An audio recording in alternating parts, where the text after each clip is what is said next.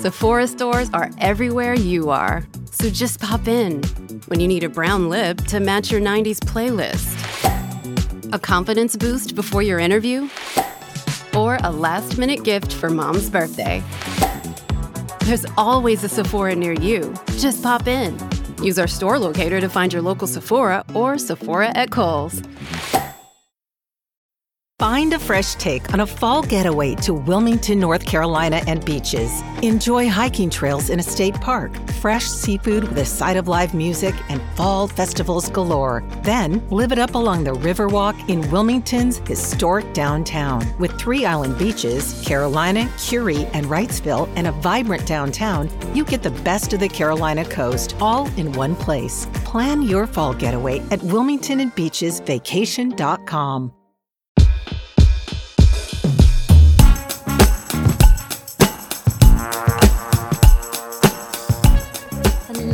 everyone. Welcome back to another episode of Here for the Craic with me, Emma Neill. I hope you're all doing well.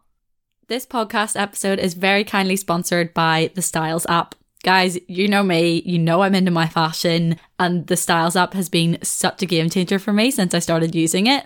So basically, Styles is a new app and it's completely centered around fashion. It's for anyone with a love of fashion. You don't need to be an influencer. You don't need to be a model. You don't need to be, you know, working in the fashion industry. Absolutely anyone and everyone that has a love for fashion will love using styles. One of the things I love the most about styles, right, is that that you can't see other people's followers and you can't see likes on photos. So it completely takes away that aspect of things. There's no pressure, you know, to have a certain amount of followers, to have a certain amount of likes. It also just completely takes away. Do you ever get when you're on Instagram or something or TikTok and you know, you're more likely to follow someone that has more followers because you think, oh, maybe I should follow them because they have more followers. It completely takes away that aspect and that pressure of things. And it just means like everyone's on an equal playing field. Everyone can post their outfits. You're not checking back to see if you've got loads of likes or comments or new followers. It is solely based on fashion and your outfit pictures. Think of it as like your own catalogue of your outfit of the days there's not the same pressure like there is on the likes of Instagram for everything to be, you know, the perfect photo and for everything to be so curated and aesthetic. As you use it more and more, you start to build up this profile on styles, right? And you end up with like literally a catalogue of your wardrobe pictures of your outfit of the days, all those pictures that would normally just get completely lost in your camera roll or that you would even forget to take in the first place, or maybe, you know, ones that you would pop on your private story, like little videos of you in your outfit of the day that just never end up seeing the light of day anywhere else. You now have this catalogue of outfits where we all know we go through those times where you open your wardrobe, you feel so uninspired. Nothing's jumping out at you, and you literally are like, I don't own any clothes yet you're looking at a wardrobe full to the brim of clothes. And see in those moments to be able to flick through all your outfits and know exactly what you can wear and exactly the different ways you can style things. Like, I'm a huge lover of repeating outfits and wearing certain pieces like in a hundred different ways, dressing them up, dressing them down, adding different layers, and to be able to have like a photo diary of all the different ways I've styled things and to remember how I can wear different things and to just almost get re inspired by my own wardrobe by looking at my styles account is honestly such a lifesaver. It's a really good way of seeing how you can wear trends in loads of different ways. For example, there's a trend that I really, really want to jump on board with, and that is the skirts over trousers trend or like the skirts over jeans trend. I haven't quite done it yet, but I'm liking different things on styles. I'm getting an idea for how I want to do it and how I want to put my spin on it. And it's just giving me a lot of ideas and inspiration and making me feel more confident in trying that trend, if that makes sense. You can also view other people's likes. So, you know, if you find someone whose style you really like, you can even go and view their likes and see who they follow and see where they get their inspiration from. It's honestly just such a great app. I know for a fact I'm going to be using this on a regular basis because it's just too easy, I think, a lot of the time to only ever think in your head of like the most recent items you've bought and kind of forget about everything else in your wardrobe. The link to download the Styles app from the App Store will be in the podcast description. So check it out, get it downloaded, start posting your OOTDs, find people whose style inspires you. And thank you so, so much to Styles for sponsoring this week's episode. Oh my god, guess what I did this morning? I did the presentation that I was talking about. Do you remember a few episodes ago? And I was like, oh, one of my tutors emailed me asking if I would do a presentation. And I was hemming and hawing about it, but I was like, I feel like it's a sign for me to get over my fear of public speaking. Well, didn't I do it this morning? All I can say is that you're listening to the new brand ambassador of Propranolol. you bet. I went to the doctors and got myself some beta blockers after literally everyone recommending them. I was like, why do I not know about this? It just seemed so common. It seemed like something everyone had ready to go, like in their pocket, ready to go for when they next had a presentation or a driving test or a, I don't know, French oral exam. It was like every single person and their mum was replying to my Instagram story that time saying to get propranolol. I was like, where have I been? Sorry, for anyone who doesn't know what propranolol is, I don't know if I'm saying that right, so apologies if that's not how I say it, but it's a beta blocker. It controls your heart rate, like steadies your heart rate. So basically, it controls the physical symptoms of anxiety, which was my big issue when it came to public speaking. Because in my head, I really try and downplay these things. Try not to overthink them. I try to tell myself, like, it's fine. Basically, I've got no more nerves in my head than I would say your average person. Just like a regular amount of nerves but not in a way where it's like debilitating or that I'm like kept up at night thinking about it. My downfall with any of those things, with getting up on stage to literally do anything, was the physical symptoms that would come with that automatically, even even when I wasn't overthinking it. And I know I talked about this in detail in my fear of public speaking and performance anxiety podcast, so I'll not get fully into it. But yeah, I was very much like the, it was the physical symptoms for me that were so difficult to control. No matter how much I would tell myself in my head that it was fine and that I was fine and that I was confident and all this, my heart would be beating out of its chest. I almost like struggled to breathe, palms are sweating, talking so fast because I'm trying to like get it all out in one breath and then be like, and once you do get those physical symptoms, the thing is, is it's then really hard to control your mind and your thoughts because you're very much concentrating on the fact that these things are happening to you and then you can really get like carried away in your own brain. And then you also get like more panic that other people are perceiving you in this way and they can actually actively see those symptoms does that make sense so what the beta blocker does is steady your heart rate and it means well that's the main thing all the other physical symptoms that come with it are as a result of your increased heart rate. So you got that under control.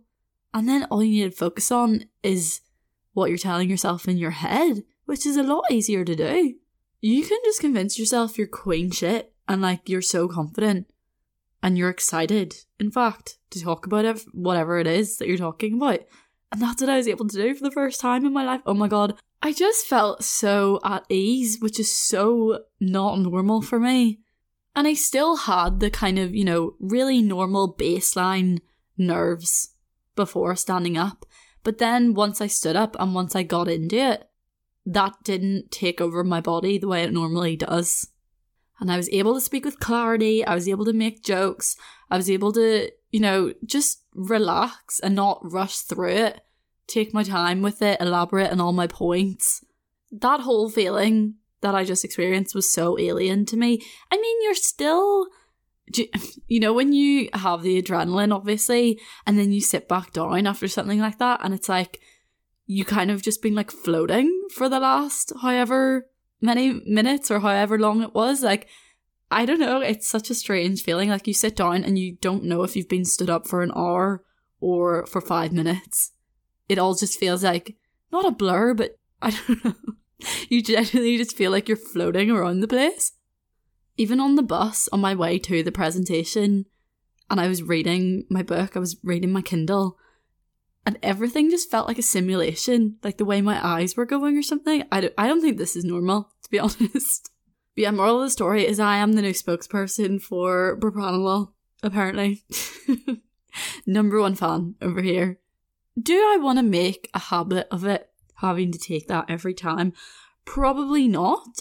But what I do think it's really good for is building your confidence in the first place. So, for example, like obviously now I've had a really positive experience with public speaking. So, for next time, I just like won't be half as scared. I'll still obviously use it for the next like few times I am ever in this type of situation.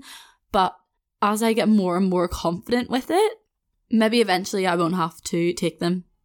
I mean, I actually really don't think it's the end of the world if for the rest of my life, for only public speaking things, I had to take them. I think it would be more of an issue if I became reliant on them where you're taking them every day, because I know it is obviously a medication that's prescribed for general anxiety. So, like people that have uh, general anxiety on a daily basis do take the drug every day, three times a day. I think three. Oh, wait, is it three times a day? I'm actually not 100% sure.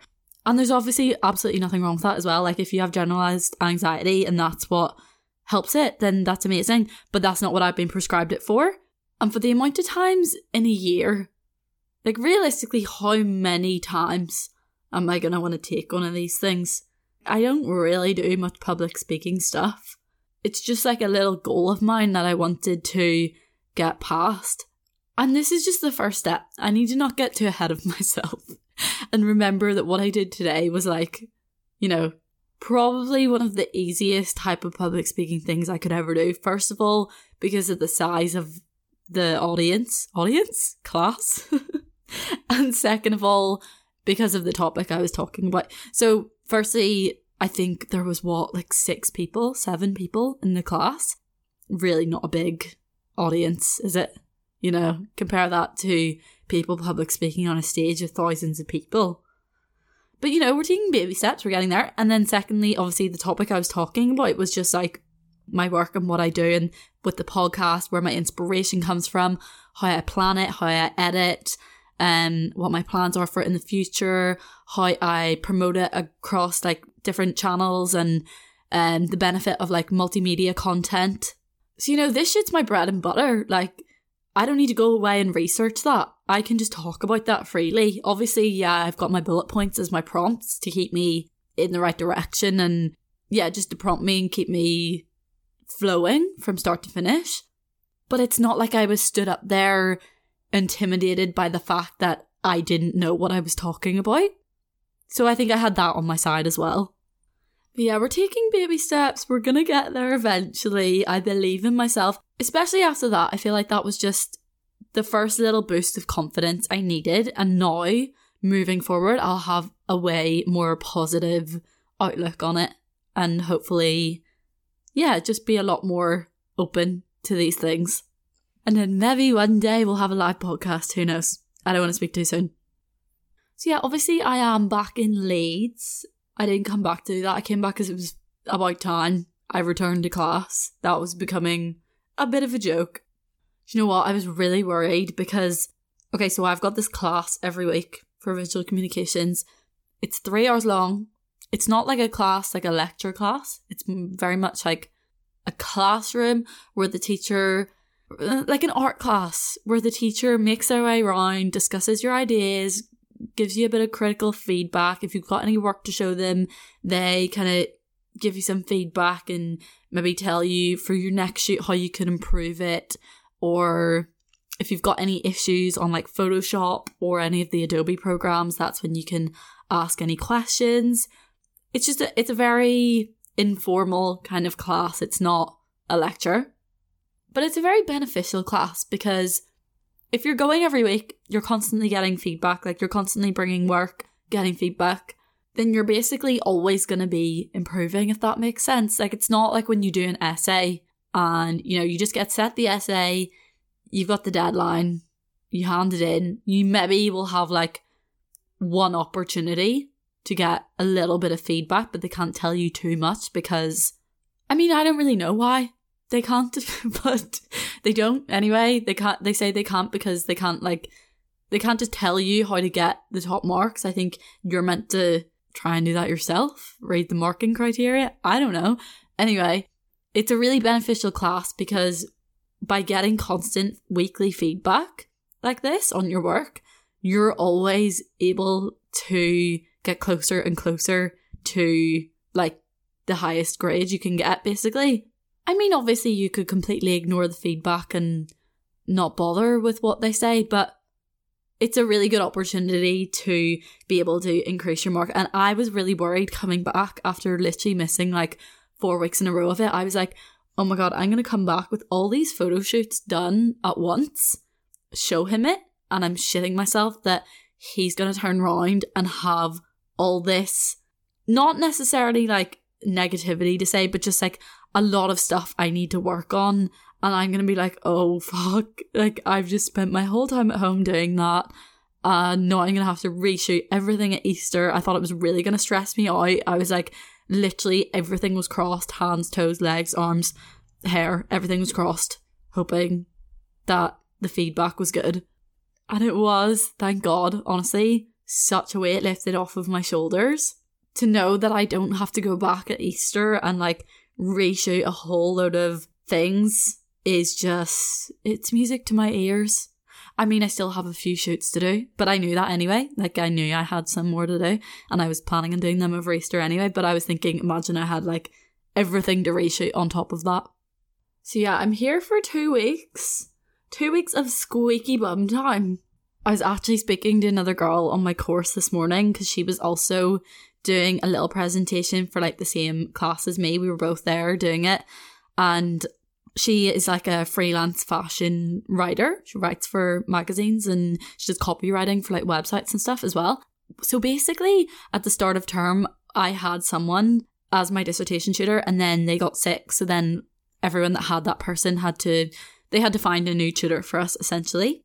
And obviously, there was a bit of time in between when they found this new person that the people with this tutor didn't have any one to one. So everything kind of got pushed back if you were getting this new tutor. So as a result, like all our like our deadline, our final deadline for the dissertation got pushed back, our interim submission got pushed back, all our one to ones got pushed back. So we're like um basically on my course, there is about half of the people handing in their dissertation next week, but then the other half of us aren't handing in for another five weeks. So we're like four weeks behind. But the girl that I was with this morning, she's in the group that is due next week, but she's already submitted it and everything. And I was just like, oh my god, I'm so jealous of you right now. That must feel incredible to have that out of the way. I feel like when the dissertation's over, I'm going to be in holiday mode and I'm going to forget the fact that I actually still have other deadlines and other work to be doing. I'm just going to be like too busy celebrating that that's done.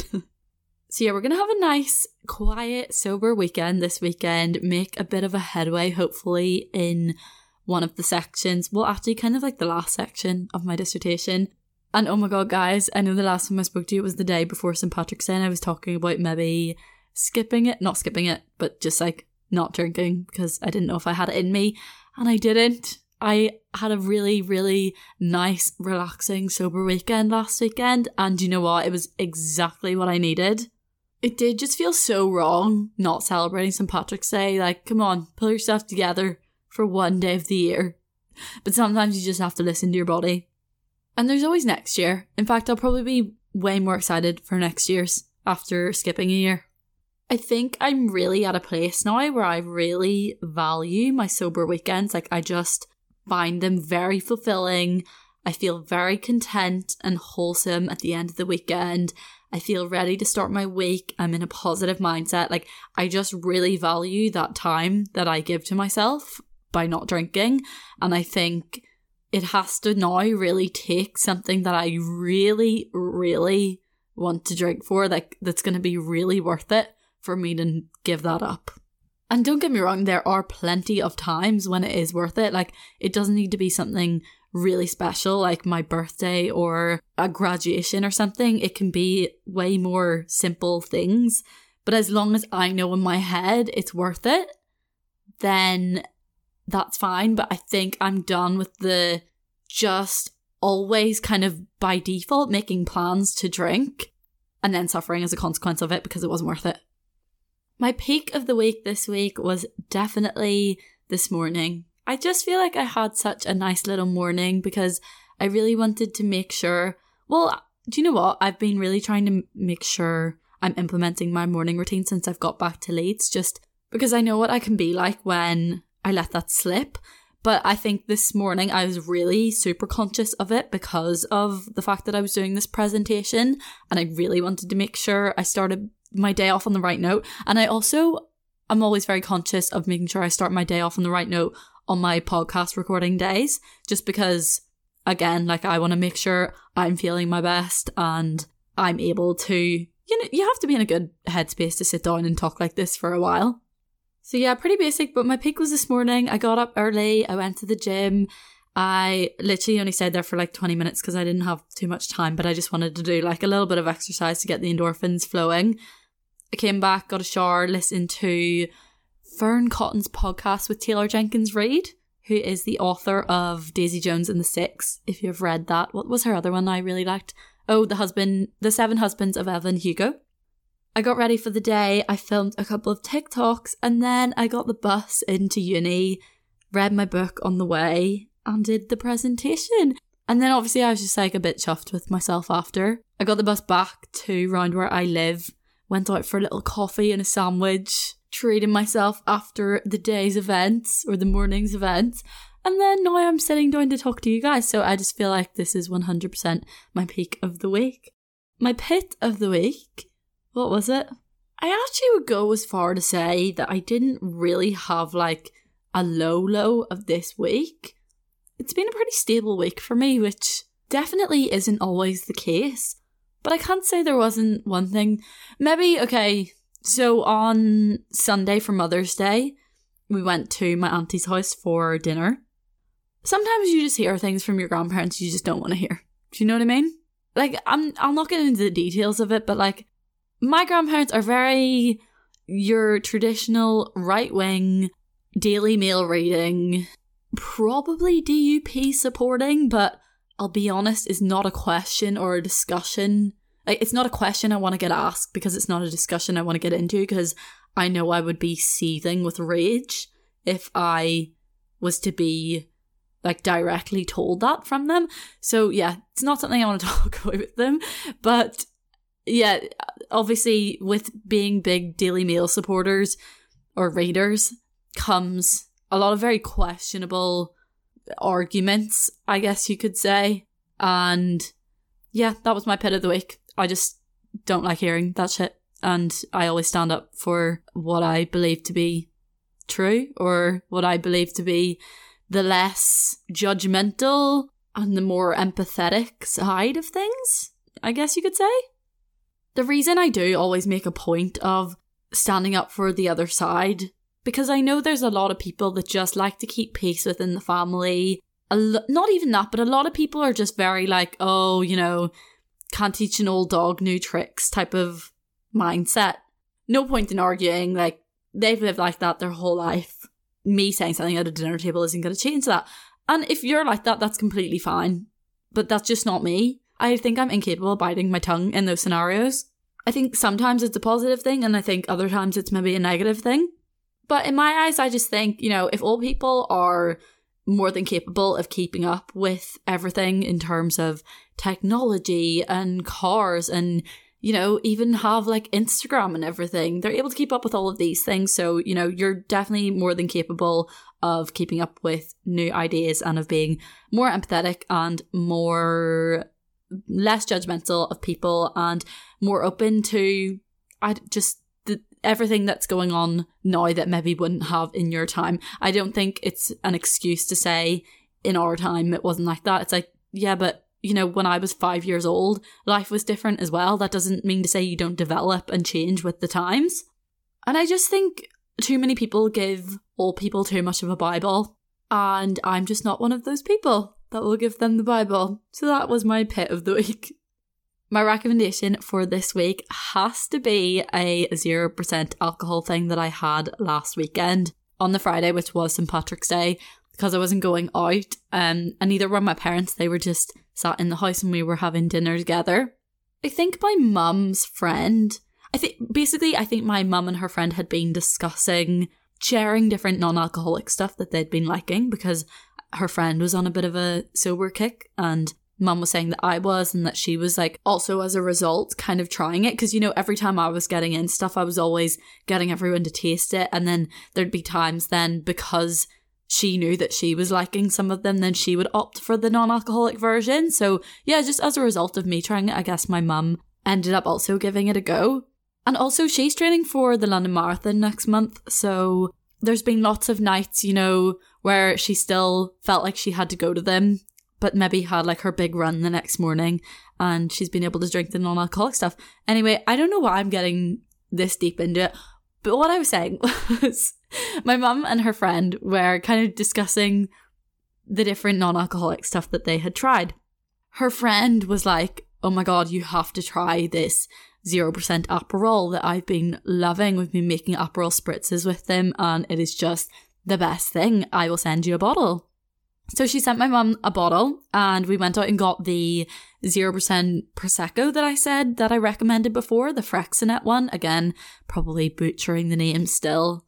I mean, I guess because it's going into a cocktail, or well, a mocktail in this case, made of multiple ingredients, it doesn't necessarily have to be your favourite one. Freixenet is my favourite non alcoholic Prosecco that I've tried, but you know, any of them will do if they don't I because I always see that Nozeco one, which I don't think is as nice, but it's a lot cheaper, I think, and it's also just a bit more readily available. I'm pretty sure in most supermarkets. But yeah, we got the Freixenet 0% Prosecco, we got the soda water, we got the orange to do a nice big slice of orange in it, and then obviously had the 0% Aperol sent from my mum's friend. We made Aperol spritzes after, no, well, while we were making dinner, and they were honestly delicious. Like they were so good and they were so like the real ones. The brand of the non-alcoholic Aperol is called I'm definitely going to butcher this as well. It's called Liars or Lyres. I don't really know. It's spelled L Y R E S. Liars, we're going to say. And it's called Liars Italian Spritz Non Alcoholic Spirit.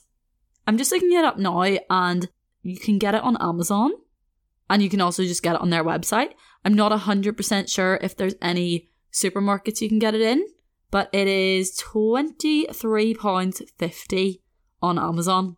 Could not recommend it more. I cannot wait for the sun to come out and to be sitting in my back garden with a little non alcoholic Aperol spritz in hand, soaking in the rays, pretending I'm in Italy it was actually insane. Like it was so good. Hands down the best non-alcoholic spirit I've tried so far, but I haven't tried that many spirits. My main thing I've been trying is more beers and a few wines here and there. Spirits hasn't been, yeah, I haven't really delved too far into the non-alcoholic spirits, but now that I've tried this Liars one, I'm like, fuck, I need to try all the Liars ones because if this one is that good, surely there's some other really good ones in there. And sometimes I also think, for example, like I was saying about, you know, the having a drink in a, in the sun. Sometimes I think it's not actually an alcoholic thing that you necessarily want. Like you don't necessarily in that moment want to be getting drunk when you're just having a little Aperol spritz in the sun. It's more just like the ritual of how it feels like you're on holiday and how it's nice and refreshing do you know what I mean? In the same way that a lot of the time in the morning, your little ritual with your coffee in the morning, you don't actually need the caffeine a lot of the time first thing, unless you've literally only gotten like four hours sleep and you're desperate for some caffeine. A lot of the time, you don't need your caffeine hit first thing in the morning, and you can actually make that a decaf. And I feel like it's the same scenario here. Like, there's so many instances where you can so easily make it a non alcoholic version and not be mad about it because it's not the alcohol that you want in that moment, it's the ritual of having the little iced cold, refreshing drink. My words of this week, another little Instagram post, of course, is you're allowed to make a big deal about things that are important to you. Simple. All right, so for this week's podcast topic, I want to talk a little bit about the oxymoron that is sustainable fashion. An oxymoron is basically something that contradicts itself. So in this case, the term sustainable fashion is a little bit of an oxymoron because can fashion ever truly be sustainable? Like fashion itself is a bit of an unsustainable concept. So is sustainable fashion an oxymoron? I don't know, we're to get into it. I'll be completely honest with you guys, this is not a topic I like to discuss frequently, and I'll tell you why. It is a topic I'm really interested in, and it's a topic I would write a lot about and include a lot within my uni work. But when it comes to talking about it on social media and on the podcast, I'm always a little bit hesitant to do so because one, I don't want to shame anyone. Everyone has different circumstances, everyone has different bodies, different budgets, different lives, different abilities, different everything. And I think to talk about fast fashion in a demeaning way ultimately can shame people, and that's not really what I set out to do. In fact, it's not really, it isn't what I set out to do.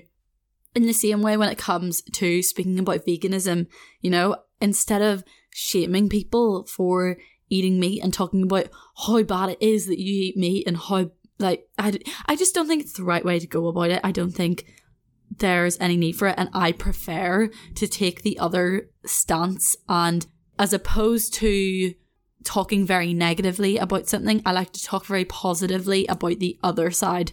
So, in the same way that, you know, I don't like to talk really negatively about not eating vegan, Instead, I talk really positively about eating vegan and I lead by example and I show all the amazing vegan food that I cook and all the amazing vegan food that I get at restaurants and at markets and at cafes. And I show how easy it can be. And I just show all the, I put it in a good light. I show all the positive sides of it instead of talking down on the other side of things. And I guess that's kind of the same stance I've taken with the whole sustainable fashion versus fast fashion argument. Instead of absolutely slandering fast fashion and people that purchase fast fashion as a result, because I feel like people do often take these things personally, even if the person doesn't mean it personally. If they, they could literally just be talking about it as an industry and how problematic it is. But the people on the receiving end of that, you know, if you get someone on a bad day that maybe already feels a bit guilty about something and then you've said this they might have taken it in a way that it is personal to them and you're attacking them for spending their money with this thing when that's not necessarily always the case. And so instead, I just try and take the opposite approach. I try to talk about how good some sustainable fashion brands are and I try to support slow fashion brands and small designers buying secondhand, you know, showing that I'm selling my clothes on Vinted or Depop, re-wearing outfits over and over again, re-wearing pieces of clothing over and over again in loads of different ways. And yeah, just kind of leading by example and showing that more positive side of it instead of shaming people on the other side of it. So that's my first reason why I don't really talk about it too much. My second reason why I'm really wary of kind of branding myself. I, I never want to brand myself as a sustainable fashion person. And that's because, firstly, I actually don't know if I truly believe that exists, but that's what we're going to talk about in this episode. And secondly, I think the second you kind of brand yourself as something, whether that be vegan or whether it be sustainable or whether it be I don't know, I can't think of anything else, but basically, the second you kind of label yourself as something, you get held to that standard. And when people hold you to that standard, it doesn't allow any room for mistakes. You know, all of a sudden, if someone turns around and says they're not, they now only support sustainable fashion and they no longer shop fast fashion, and then say for their birthday, they happen to go out and buy something you know, that they're shopping in town with their friend, they're getting food in town with a friend, and they happen to see something in the window of Zara that they absolutely fall in love with, and they just can't resist purchasing from it. And next thing, all their friends are like, mm, I thought you were only shopping sustainably. And being like really judgmental about it, and like, look at her saying one thing and doing the other type of thing. But yet, you know, all the other people that are there that do shop fast fashion, no one says a word to them because they haven't labeled themselves as anything different, so they don't get held to a different standard. So I think because of that, I'm very reluctant to talk too much about this topic to the point that people all of a sudden think that I am this like sustainable fashion girly that only shops secondhand and that only supports sustainable, ethical fashion brands. And if I'm to veer any way away from that, even the tiniest bit, then there's like outrage about it. I'm just not doing that to myself. Because at the end of the day, I'm not perfect and I don't truly believe that the way I shop is sustainable. And as I said, we're going to talk about that, but I'm human. I'm going to make mistakes over and over and over again. And I would prefer to not get slandered for those mistakes, as I'm sure all of you would too. like, we're all allowed to make mistakes. It doesn't make us bad people. So, first, I want to talk about some terms because I feel like there's a lot of discourse around like what actually is sustainable fashion? What does that mean? And there's a lot of other words that are kind of used interchangeably, but there actually are some differences. So, for example, ethical fashion is often a term that would be used, and another one would be slow fashion. That's also kind of in the mix. So let's just talk about those terms for a sec and come to grips with what the differences are between them all and can they be used interchangeably. So, sustainable fashion is a pretty broad term, I would say, and there's actually no legislation in place for for brands to call themselves sustainable. I don't think there's really any legislation in place for them to do that. Like they don't need to meet certain standards. I mean, to get obviously to get like certain badges and I don't know, B Corp certified and all that, you obviously need to fit certain things, but there's nothing to stop pretty much any brand from saying they're sustainable. I mean, don't get me wrong, not every brand's going to do it because people would see right through it. Like Primark's hardly going to turn around and call themselves a sustainable fashion brand. It would cause a lot more uproar than it would do good for them. Um, but yeah, there there isn't really anything I don't think to say that you can't just call yourself a sustainable fashion brand. Hence why you do get the odd one popping up. Like, do you remember when Cider first came up? Shop Cider. I used to be getting all these ads for it. And I remember looking on their about page and they called themselves a sustainable brand. And it's literally just like another Shein type of thing. Um, so I don't know how they got away with that. And I don't know if they still label themselves as that, but they nearly tricked me when they first came out and I didn't know that it was fast fashion. When you look up sustainable fashion to see what they, what the internet defines sustainable fashion as, it tells you that sustainable fashion is a way in which brands create clothing that not only reduces the impact on the environment, but is also mindful of the people who work to produce the garments. So, hypothetically, if something calls itself sustainable fashion, it should be environmentally sustainable as well as being ethically produced. But that's not always the case. I'm going to really try my hardest to give you examples of brands for like every term I'm going to describe I just think it makes it easier to like understand what I'm talking about. But also I'm really wary of kind of getting it wrong and putting a brand under the wrong bracket. So I really apologize if I do, but I will try my best not to. Let's take Primark again as an example. Okay. Primark is a great example of something that we all know to be fast fashion. I'm almost 100% sure that Primark have tried to have like sustainable lines within the shop. Like I'm pretty sure I've seen like eco-conscious kind of sections. Am I right in saying that? Um, where they'll call everything sustainable. So in this case, for example, we've got Primark that's a fast fashion shop having a quote unquote sustainable line of clothes or of accessories or whatever it is. They're probably being made in the same places but with different materials. So the reason they're calling it sustainable is because it's maybe from more made from more eco friendly materials, but it's still being produced in the same factories and, you know, in the same way that all the rest of the garments are being produced. So in this case, them calling something sustainable, it's taking the environmental concerns more into consideration, but it's not taking the ethical side of things into consideration. And that's what I was saying about how you know, when I looked up on Google the definition of sustainable fashion, it encompassed both of those things. But often when we use it or when brands use it, it doesn't encompass both of those things. In fact, I think that the term sustainable fashion is more generally used to describe things that are made from more eco friendly materials. And then if you want to also say that something is ethically made, that's like added on. Do you know what I mean? So, what does it mean for something to be ethically made? Because I feel like a lot of people think, oh, for something to be ethically made, it can't be made in a developing country, which actually isn't true. You definitely can still have ethically made fashion that is made in factories in developing countries. However, it's not as commonly done because it's a little bit more difficult to control and monitor. And I will get into why that is in a second.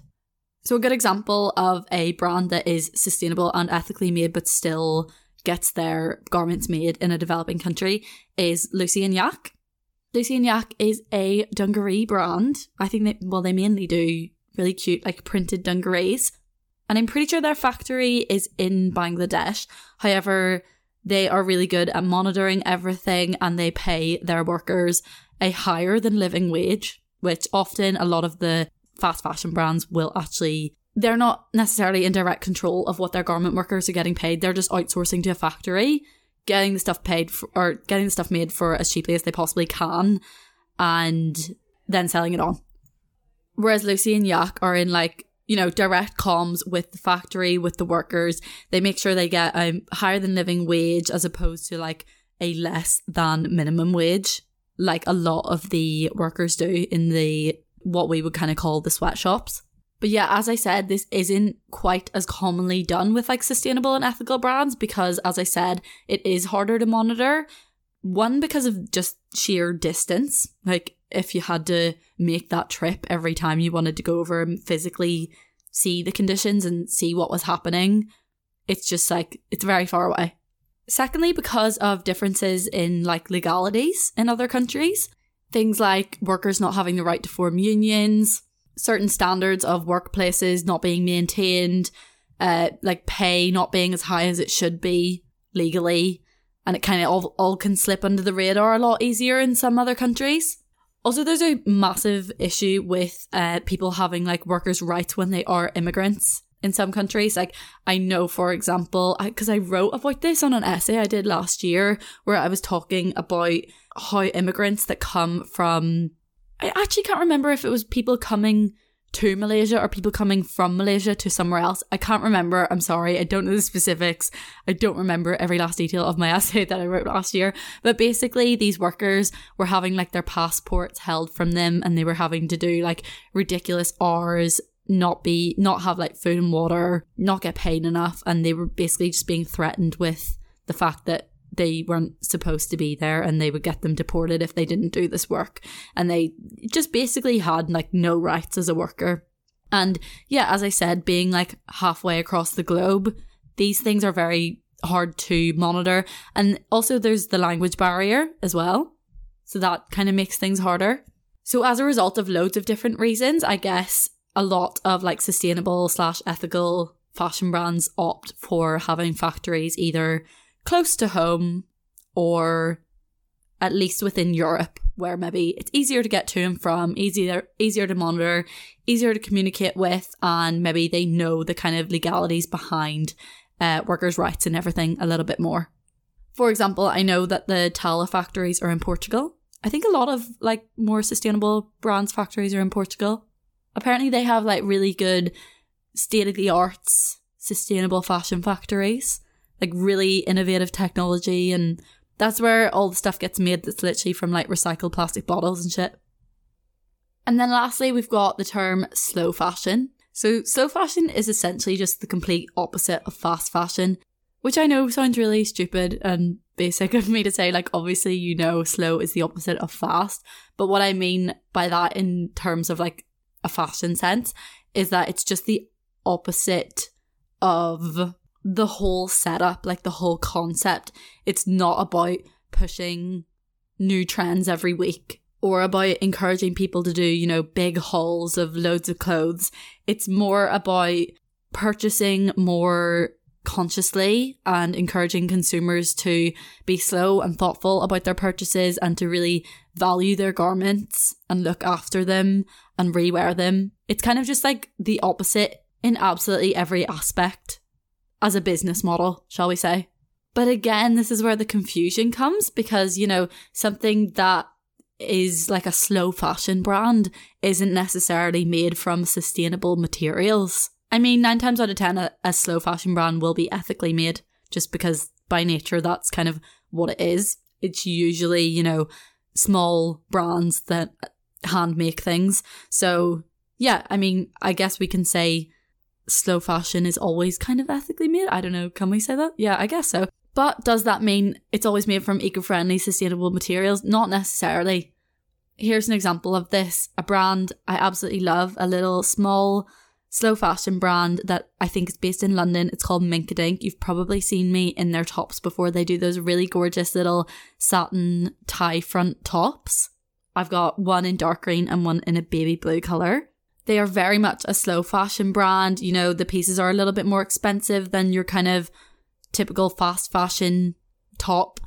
And they don't come out with new pieces all of the time. In fact, I think as long as I have followed them, which has been quite long. They've only kind of dropped maybe two new items. And that's kind of like the whole concept of slow fashion. However, does that mean that their tops are made from like recycled materials? No. So this is what I'm saying is like there's so much confusion around what all these different things are and how when we're talking about it, all these things can get really mixed up. And I think people do use kind of all those terms interchangeably when in actual fact they are all a bit different. But I think ultimately what is comforting to know is that if you are opting for any of those things, it still is a better decision than opting for fast fashion, I guess. Like you're still being more of a conscious consumer by going with any of those three options, whether that's sustainable, ethical, or slow it's still a step in the right direction. I mean, ideally, every brand would be all three. You know, we would all absolutely love that, of course. But unfortunately, that's just not the way the fashion industry is. I always sit and think about why fashion gets such a bad rep in comparison to the likes of the food industry, which is also, I think, pretty equally unsustainable. Don't quote me on that. And I don't just mean it's unsustainable in terms of the food we eat, even though that probably is a factor. Like we're getting food shipped from all over the world. Also, then there's the whole animal agriculture argument of that not being sustainable. There's that, but then there's also the whole like, do you ever do a big grocery shop, right? And then you bring it all home and you're literally flabbergasted at the amount of packaging. Like, it's actually crazy. And we don't really think twice about that because it's food. And technically speaking, we kind of have to have, we have to consume that. You know, m- yeah, maybe we could make smarter choices, but ultimately we all have to eat. We all have to eat those calories. We all have to get that food into us. So we don't really think twice about all the packaging that comes with that. But yet we're like psychos about plastic bags and reusing plastic bags. But then did you just see all the waste that came from your food shop? I don't know. Sometimes I sit, sit and think about this and I'm like, what are we doing? I think the reason the fashion industry is under so much scrutiny is because ultimately we actually don't need to consume fashion. when you when you really break it down, we don't need to actually buy any fashion in terms of like to survive.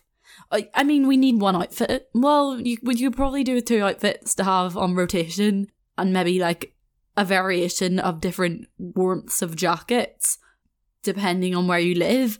But we actually, to survive, do not need to purchase and consume fashion in the way that we currently do. And I think that's maybe why it's under so much scrutiny, is because it isn't essential. It's kind of something that has evolved from capitalism and from consumerism. We think to look a certain way or to be perceived in a certain way or to express ourselves in a certain way that we have to consume fashion. And I am a lover of fashion. You know me. I'm not here to diss fashion. I genuinely don't know what I would do if I couldn't wake up in the morning and decide what character I was going to be that day via my clothes. But I think over the years, there's definitely been a huge change in the way that we consume fashion not to get all historical on you guys, but before like World War One, everything was tailor made. Everything was really good quality, tailor made to you. You cherished your garments They were so special. You looked after them. They were your pride and joy. If something broke, you would fix it and you would mend it. If you lost a bit of weight, you would alter it to you. I mean, I'm sure there was probably even a way of if you'd gained a little bit of weight to add on fabric and somehow alter it to you in that way. But yeah, people's garments and clothes in those days, they were really treasured. They were not treated disposably whatsoever. People invested into their, their clothes. But obviously, the war happened and they had to create uniforms in like standard sizes because such a huge number of people at one time basically all needed uniforms to be in the army or I don't know, wherever they were working, they all needed uniforms. It needed to be in set standard sizes, not tailor made. And as a result, they kind of developed their technology to be able to cater for this. And as a result, they were able to mass produce all of these clothes. And that's just kind of then the direction fashion went in because not only was it cheaper to produce, it was also just way easier to produce garments on like a huge scale. And throw that in with, you know, like the post war recession and everything. People wanted cheaper clothes. That's how it all took off. And that's how we know fashion today as being everything being mass produced. There was definitely another surge of fast fashion, I would say, when social media came about, because if you actually think about it, right, before social media was a thing, the only way you were seeing the likes of celebrities, models, athletes, actors, singers, you know, the the real like OG influencers. I feel like now we refer to influencers as just people that are on social media, but you know, influence the term influencer came from people that had influence and back in the day, those were kind of the people that did have influence. So the main way of seeing them without social media was on the magazines, on sometimes on TV, newspapers, and that was it. And because of that, everything was just like a lot slower. Like if you really just take a step back and think about how long that would have taken for, first of all, a new trend to come about Second of all, for it to be kind of adopted by the early adopters. And second, and sorry, and third of all, then be like mass produced and be like gain public traction and be popularized. That whole process would have taken a long time when it's only coming from magazines and it's not in like the content that you consume as often as we consume social media.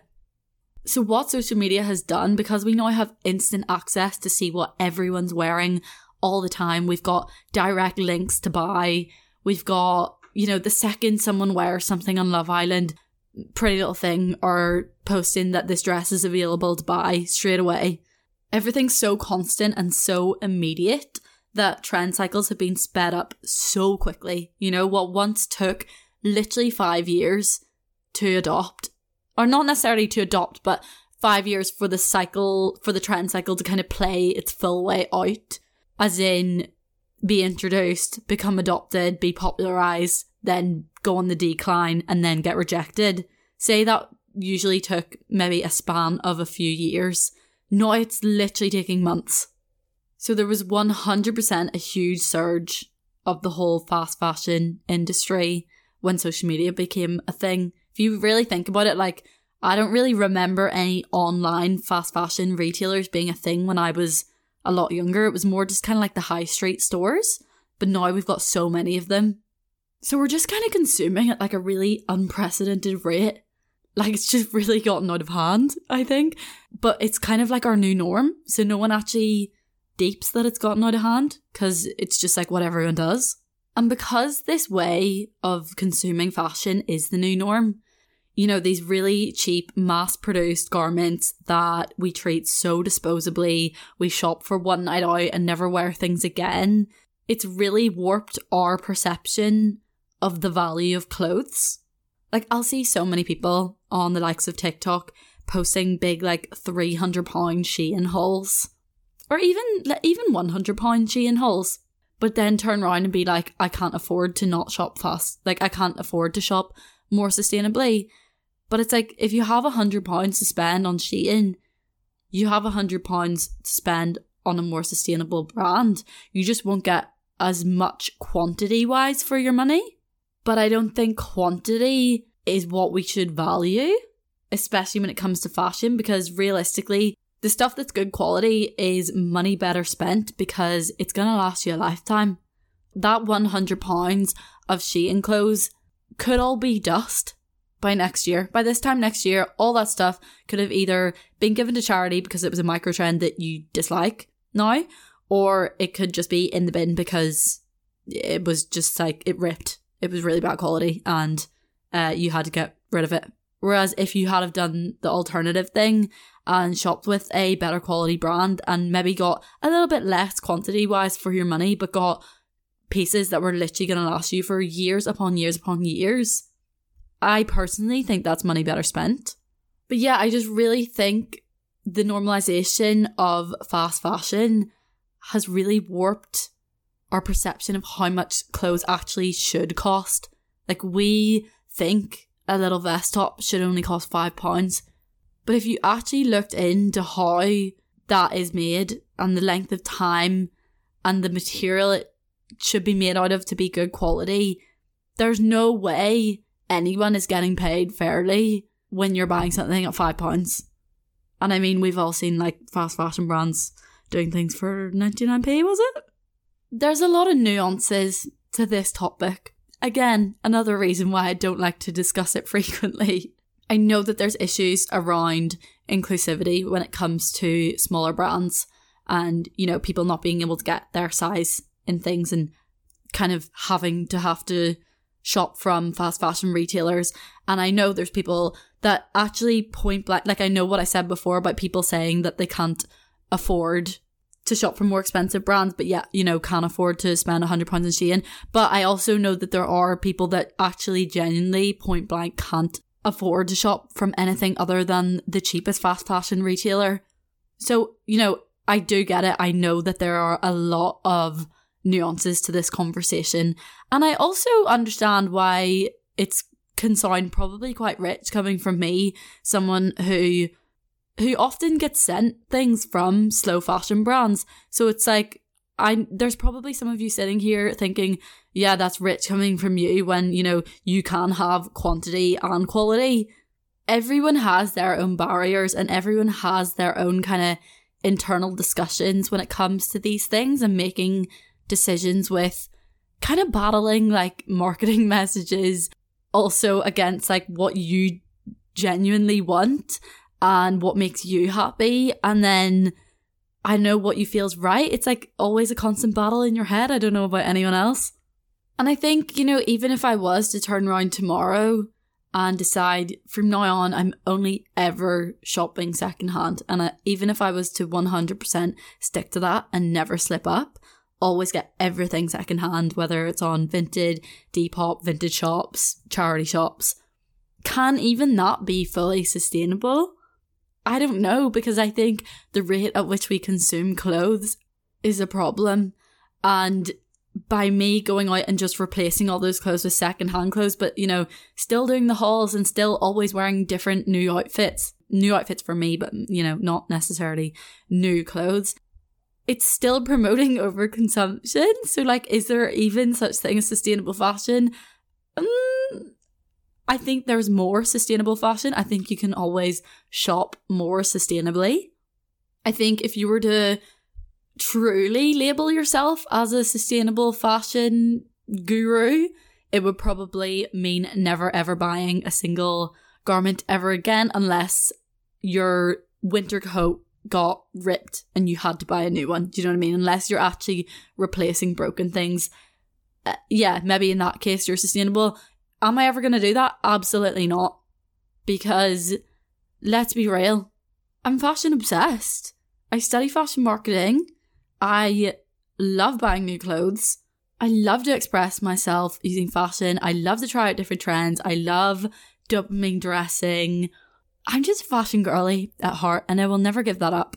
And I don't think there's anything wrong with that. Do I think overconsumption brings you happiness?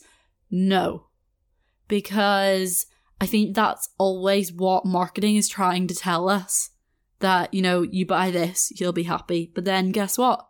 The next day, it's you buy this thing and you'll be happy. Like it's a never ending cycle. And I think if you can maybe break that cycle and try and consume a little bit more consciously and still enjoy consuming and still enjoy fashion for what it is and for what it brings to you without having this dependence on it to make you feel better and to make you happy. Does that make sense? I feel like there's a big difference between those things, between finding joy in something compared to being dependent on something making you happy and making you feel better about yourself. I don't really know how to round off this podcast.